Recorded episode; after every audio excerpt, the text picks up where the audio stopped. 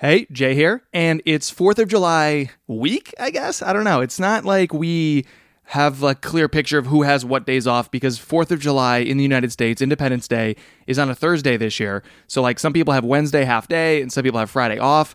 Uh, I'm kind of just like, I'm always working and also never working. Like, I have one of those jobs where people are like, So, what do you do? right? And then I have a paragraph to explain to them. It's like, well, you know, I do this and that and that and that. Yeah, you you understand, or, or you probably don't, because I don't either. Actually, you know that phrase, "Do what you love, and you'll never work a day in your life." So so I've found that it's actually do what you love, and you're kind of always working. So, but I do love it. And anyways, something I don't love, something that really really annoys me is traffic. Surprise, surprise. And on the Fourth of July weekend, week days. Uh, half days, you're just going to sit in a lot of traffic if you're in the United States. I get it. So, whether you're traveling to the beach or the lake or your families or just home from work, I wanted to release a few of my all time favorite unthinkable stories just for those special moments where you're like, I might actually commit homicide right now, uh, but okay, let me put on this podcast and ease my pain.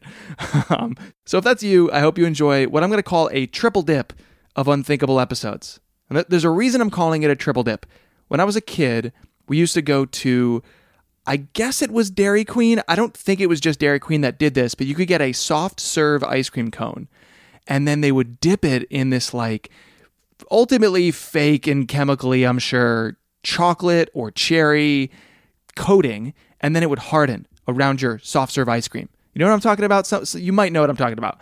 You would you would basically get this like candy shell created for you. They would pour it over the ice cream and it would harden. And if you were really a badass kid, you would go for the double dip. You'd ask them to do it again, right? So you get an extra big, thick shell. So maybe, just maybe, you were insane. You get a triple dip, right? What? That's impossible. You get a triple. So, anyways, that's what I'm calling these three episodes from the archives. I'm to call it a triple dip because uh, I'm feeling like I need to go get some ice cream or something. I don't know. Because again, murdery vibes due to holiday traffic on what's supposed to be just an outdoor grill and ice cream happy weekend. So, all right, here is the first dip, the first episode, if you will, of Unthinkable for those of you sitting in traffic, those of you who just want a great story if you're not sitting in traffic. Uh, it's an archived episode, one of our best ever. Enjoy. As craft driven creators, an emotional, powerful feeling tends to fill us whenever we hear the word creativity. We hear it or we see it, and we perk up and pay attention when someone talks about it. We dream of total creative freedom, and we crave those moments of total creative flow when we're in it and we're just feeling it and we're making something that we can obsess over and geek out about. We also surround ourselves with things that we believe will make us more creative, from the big stuff like finding the right clients or companies or working environments, to the smaller stuff like the books we read, the notebooks we keep, even the clothes we wear. We love creativity. We yearn for a creative life. Ah. And this is the huge problem we all face all the daydreams and the products and the quirky office spaces and coffee shops in the world can't give us what we actually want as much as one simple thing doing the work. On the show today, the bias to act, why our love of ideas sometimes gets in our way, and how craft driven creators turn intuition into action over and over and over and over and over and over. Because our jobs are actually not to be creative, our jobs are to create. Because we have access to literally everything on the planet thanks to the internet, we can't just do stuff anymore. We have to find the best way to do stuff. And so we meet and we debate and we research and we debate about our research and we meet about our research and we research about our meetings and we debate about our meetings. And suddenly we've wasted tons of time. And the entire time, we've done nothing. And so while the rest of the world agonizes over finding the best practice, figuring out the technology, consulting with experts, compiling a 40 slide strategy deck, you know what we should do? Start. We should create. So while everyone is left to meet and debate and research for days and days and days, we simply dive in. It's unthinkable.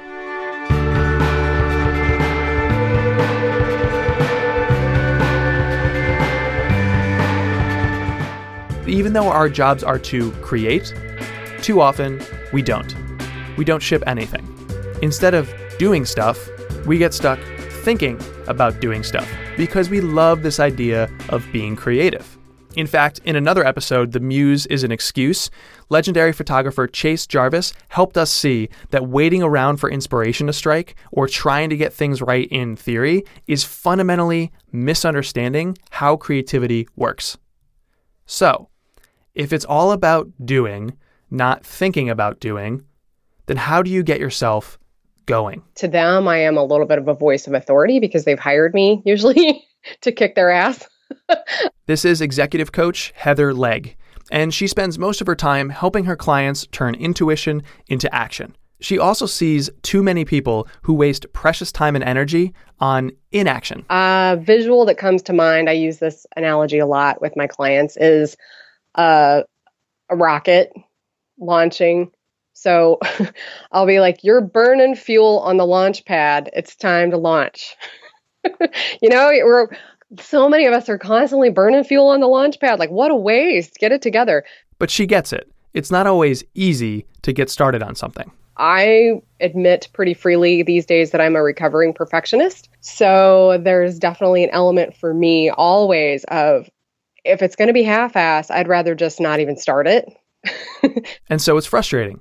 Because we want perfection, this often causes us to over prepare. Stop trying to let it take so long because there's no good reason. You know, that's when the mental, the Slimer, as I jokingly call him, yes, the green Slimer guy from um, Ghostbusters, I'm referring to. Slimer gets in there in your brain and starts you overanalyzing and, you know, kind of gets you mired in crap that you don't need to be going down. Part of Heather's job is to help her clients avoid getting stuck.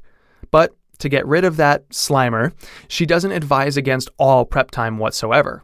Instead, she says it's about finding small moments of preparation that are focused on launching repeatable actions. It's getting your game face on. So, you know, your your pro golfers have this pre-shot routine that they go through and you'll see them they'll do the same like waggle, they'll you know, all this stuff. So, each of us can have our own pre-shot routine, so I'll work with my clients on this too. Professional golfers realize that their success comes from consistent, repeatable swings not going for a hole in one every single time.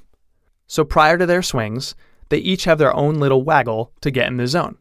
So find your waggle. What's stopping you from moving forward? Go for rough draft in as short a time as you can possibly get, knowing that really in 20 minutes, if you've done that kind of work before, you can probably get a pretty good rough draft that could fly. And you'll be amazed at the quality of work you can generate in a shorter amount of time. Stop over researching, stop overthinking, and start using your intuition to act. And listening to our gut, really listening and going with it.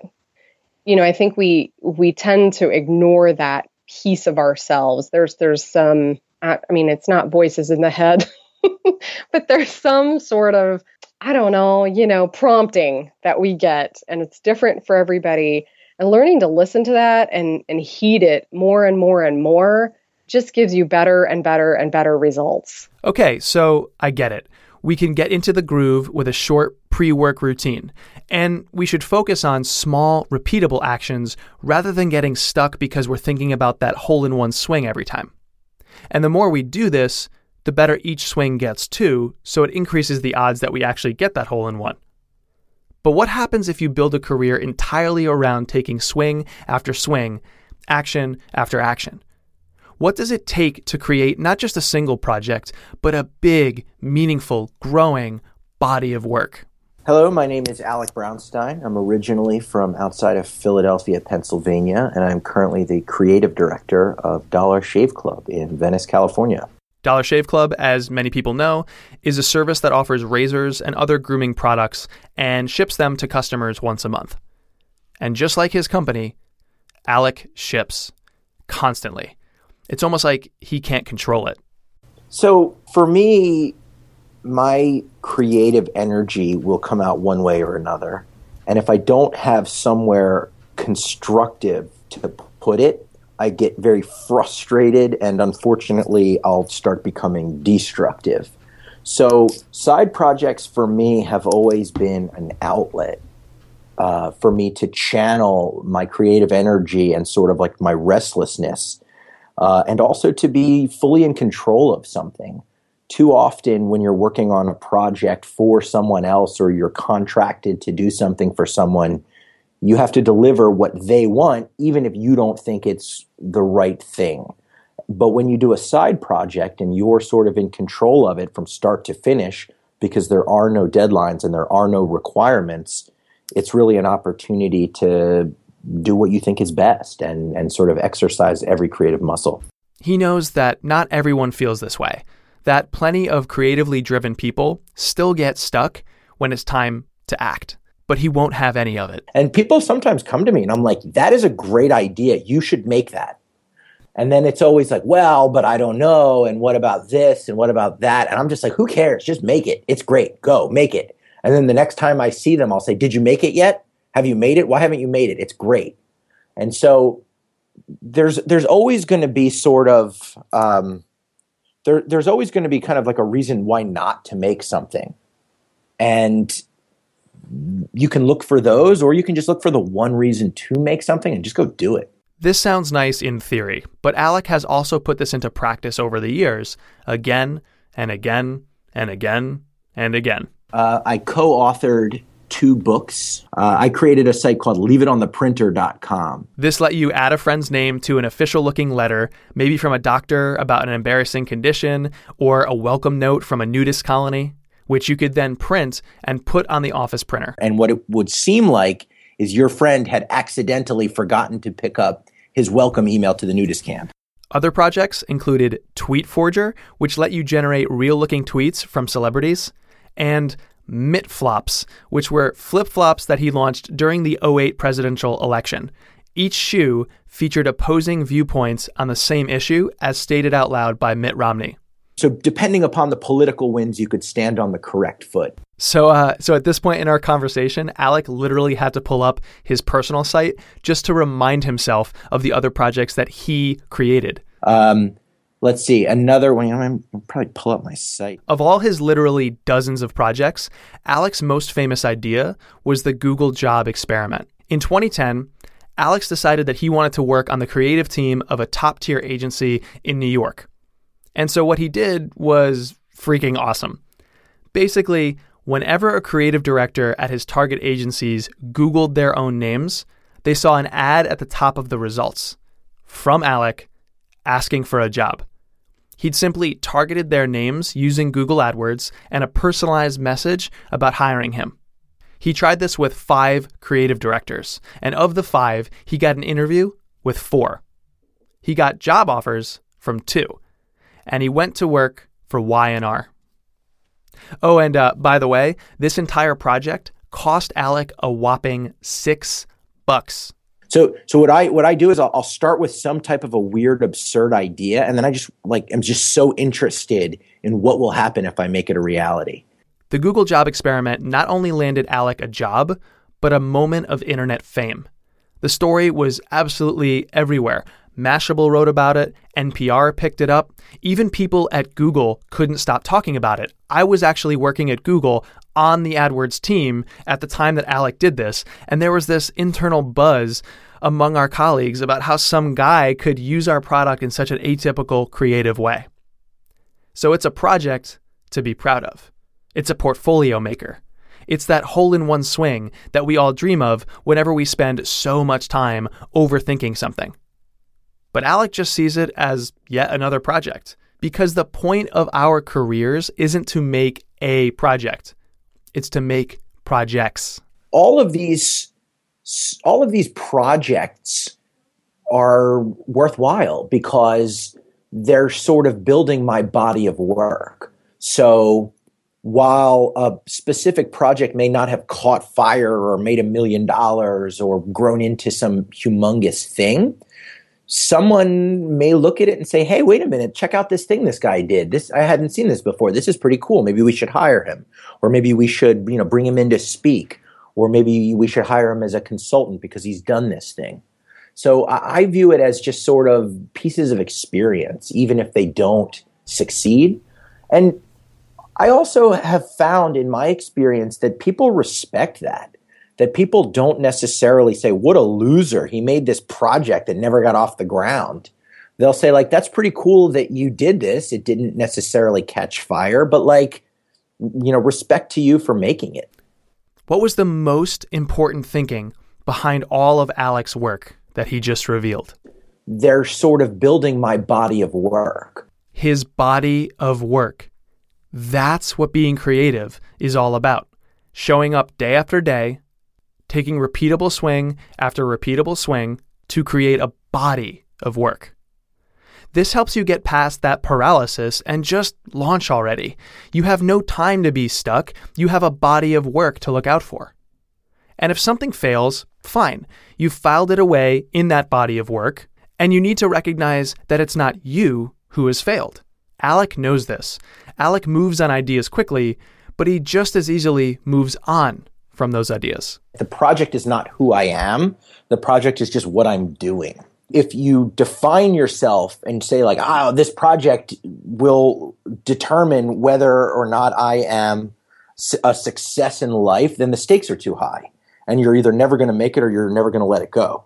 There's lots of people have lots of ideas, and then it's rare that people will follow through and make the ideas.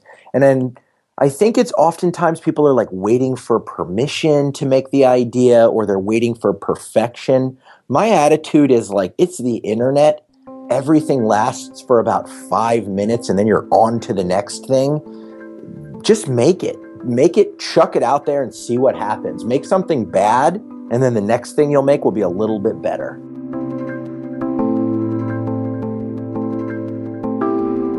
That project you have in your head right now is not who you are. It's simply what you're doing right now. And you'll do lots of things if you're to have a great career. You'll make some good and you'll make some bad. That project is also not your legacy. Your body of work is your legacy. So instead of thinking this one project is the key to all meaningful work, think this body of work is the key to my meaning. And you won't create that body of work by sitting around thinking about doing something. No way. You'll only create that body of work by actually, finally doing. So, what are you waiting for?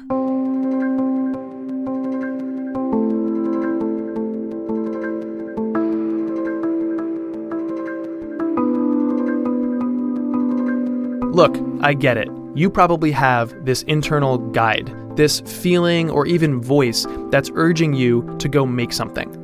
But then you somehow get locked in this never ending conversation or outright battle with that guide. And the conversation always unfolds the same way. Did we think through this enough? Did we consider all our options? Did we find the best way, the best practice? What will others think? Maybe we should go get a friend's feedback first. It's just a quick email, it's just a tweet out to the world. But that internal voice or guide, that's your intuition. And without it, you can't create. But if you don't act on your intuition, it's totally useless. It's a wasted resource. So if you're so panicked about wasting your time, wasting your energy, or wasting a project that it prevents you from acting, just think there's nothing more terrible than wasting your intuition. It may never, ever be the perfect time to act but it's always the right time. So, do your little golfer's waggle before you take your swing, and above all else, just make it. It's great. Go, make it.